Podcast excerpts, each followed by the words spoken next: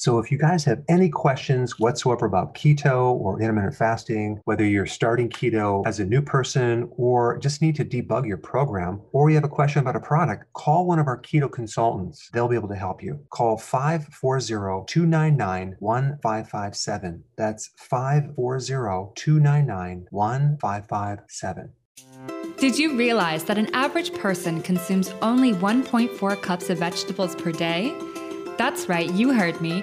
Only 1.4 cups. We're supposed to consume at least 7 to get our daily minerals and vitamins. Vegetables also supply phytonutrients as well as beta carotene and thousands of plant based chemicals that give us many added health benefits. To fulfill this missing requirement, Dr. Berg has developed Veggie Solution. Veggie Solution is a high quality greens powder that allows you to easily get your recommended amount of greens every single day. Just two delicious scoops gives you an equivalent of six cups of greens at only 69 cents per scoop. That's less than a dollar for six cups of greens. Dr. Berg's Veggie Solution is a complete protein, highly digestible, low carb, keto friendly with tons of omega 3s and absolutely no sugar. Dr. Berg feels it's important that everyone gets their vegetables and made this product cost effective too. Veggie Solution comes in original and in a raspberry lemon flavor. Go to shop.drberg.com to get yours today.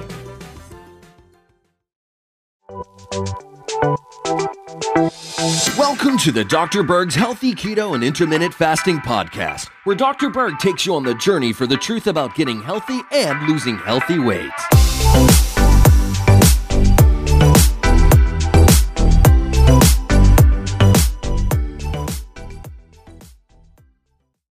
Hi guys, I'm back. In this video, we're going to talk about essential fatty acids.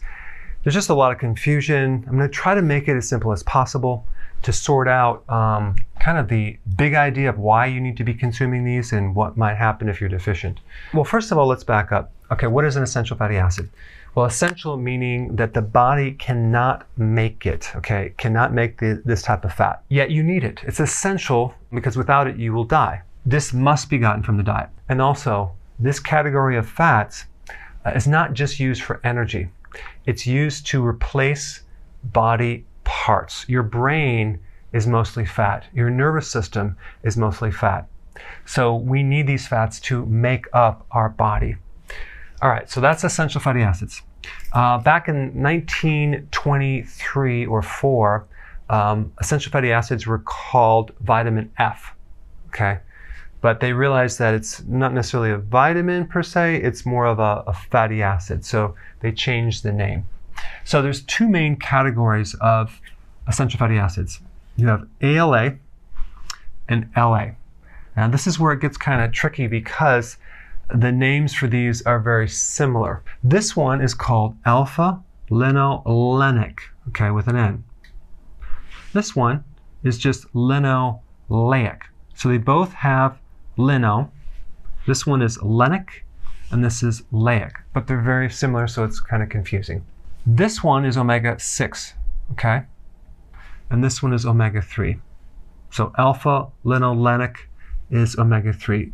And by the way, omega basically is used to categorize the, the kind of the form of the fat uh, as far as uh, the different bonds and how it's chemically made up. But it's they use the last letter of the Greek alphabet, which is omega. All right, so now that you have that, what type of foods do you have to eat to get this right here? Well, this mainly comes uh, from leafy greens, uh, flax, chia, hemp seed, plants, and nuts, especially walnuts. So we have also this thing called EPA and DHA. These are two additional omega 3 fatty acids. These two come from salmon especially concentrated in the salmon oil, and cod liver oil, sardines, caviar, which is fish eggs. And by the way, caviar is really good to give females who are preparing their body for pregnancy to increase fertility. It's also good for men to increase their fertility in sperm count and testosterone levels. It just has a lot of nutrients, phytonutrients, and healthy fats. Okay, so we have that, and then seafood, fatty fish, Grass fed animal products include grass fed dairy. Um, and by the way, when you consume grass fed beef, it has a four to one ratio, four times the omega 3 to omega 6, as compared to grain fed beef has two to one. So grass fed gives you double the amount of that. So if you notice that these are all kind of animal products, now there are exceptions. You can get DHA from algae, okay? But typically you're going to get your DHA and EPA from these uh, animal and fish products right here. Now I just want to pause uh, for a second on these two fats right here. If you deprive an infant uh, DHA, the IQ will go down. The size of the brain is limited. The child will have stunted growth. Um, the vision will be poor. So we know that DHA and even EPA is essential in brain function and formation, uh, the retina, sex hormones, endocrine function, and many other functions. Okay, so let me just kind of touch on this for a second. If you are a vegan, okay, and you do not consume these right here, and you're not even consuming algae, this has the potential to convert to EPA and DHA but at a very limited rate. From ALA to EPA is only like a 5% conversion. Going from EPA to DHA, it's 0 to 4%. So, this is one challenge that a vegan will have in the conversion to these two fats. So, it's just one thing to be aware of uh, if you start seeing symptoms of deficiency of uh, these fats right here. Now, I'm going to come back to this for a second, but I'm going to switch right over to here to LA, which is the omega 6. This is mainly the corn oils, the soy oil, the canola. Now, I don't even want to get into the GMO subject right now, but just realize that when you consume these oils, you're also consuming glyphosate and herbicide, which is a whole other uh, topic. But the point that I want to make is that these are like grain oils, or they call it vegetable oils, but they're really grain oils. And this can convert into another fat called GLA, uh, you can also get GLA from borage oil, evening primrose oil, black currant seed oil. And this is good for inflammation, skin health, allergies, and many other things. Okay, then this can also convert to uh, arachidonic acid. There's another fatty acid, which is a kind of a, a building block of something called prostaglandins. Let me explain what that is. That is a body chemical that is involved in inflammation.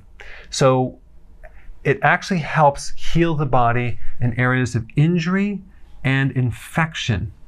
So if someone is taking an aspirin, for example, because they have inflammation or they have pain or whatever, they're blocking this body chemical right here. So that's how that works. So some people say, well, you need to avoid arachidonic acid. Well, you just need to realize that if you avoid this, you're blocking also the healing of these of whatever's going on in the body as well. So we have to kind of understand why the body is inflamed. Now, the real big thing that you need to understand about these fats is that an average American consumes 20 times more omega 6 fatty acids than omega 3. Now, the other thing you need to know is that when you are heavy on the, uh, these fats right here, omega 6, this fat competes with ALA. In other words, if they're both present in the diet roughly about the same time, this will take um, priority. So this will block the absorption of this. And because you go to the grocery store and everything is like omega 6 fatty acids, everything's corn oil, soy oil, canola, and salad dressing and mayonnaise and all sorts of things. Um, an average American is very deficient in this fatty acid right here, omega 3. So, what kind of symptoms are you going to get if you're deficient? Well, number one, your IQ is going down. You're not going to be able to learn. You're going to have problems with the brain, retina, vision. You're probably going to wear glasses. You're going to set yourself up for heart problems, blood pressure problems, inflammatory conditions of the heart. Your overall mood will go down, uh, depression, anxiety, uh, decreased sperm count, a lot of skin issues. Dry, scaly skin is a real common symptom. So over the last, I would say 40 years, there's been a huge spike in the consumption of sugar, but there's also been a huge consumption of the, the omega-6 fatty acids right here uh, because certain organizations have been telling you to substitute the saturated fats, which, by the way, uh, 98% of all the fats that make up the body are saturated fats, FYI, as a side note. So, what has happened is we lowered the saturated fats and we replace them with the vegetable oils, spiking the omega 6 and then decreasing the omega 3. If you're on the ketogenic diet and you're consuming a lot of nuts and nut butters and seed butters as your snack, and flax or chia or hemp, whatever, and you're not consuming these fish oils or fatty fish or grass fed meats in certain amounts, you too can uh, be deficient in these right here because uh, the conversions are very, very small. Um, so if you're noticing that your skin is rashy, it's kind of like um, um, kind of red, rashy, and, and, it's flaking, it's peeling. Um, it could be a keto rash coming from these deficiencies of omega-3 fatty acids. So start to add more fish oils and fish into your diet and don't just, you know, fill up on peanut butter all the time. Okay, so I hope I didn't confuse you too much, but there you have it, essential fatty acids. Thanks for watching. So if you want more knowledge on how to create a healthy body, subscribe now and get daily notifications.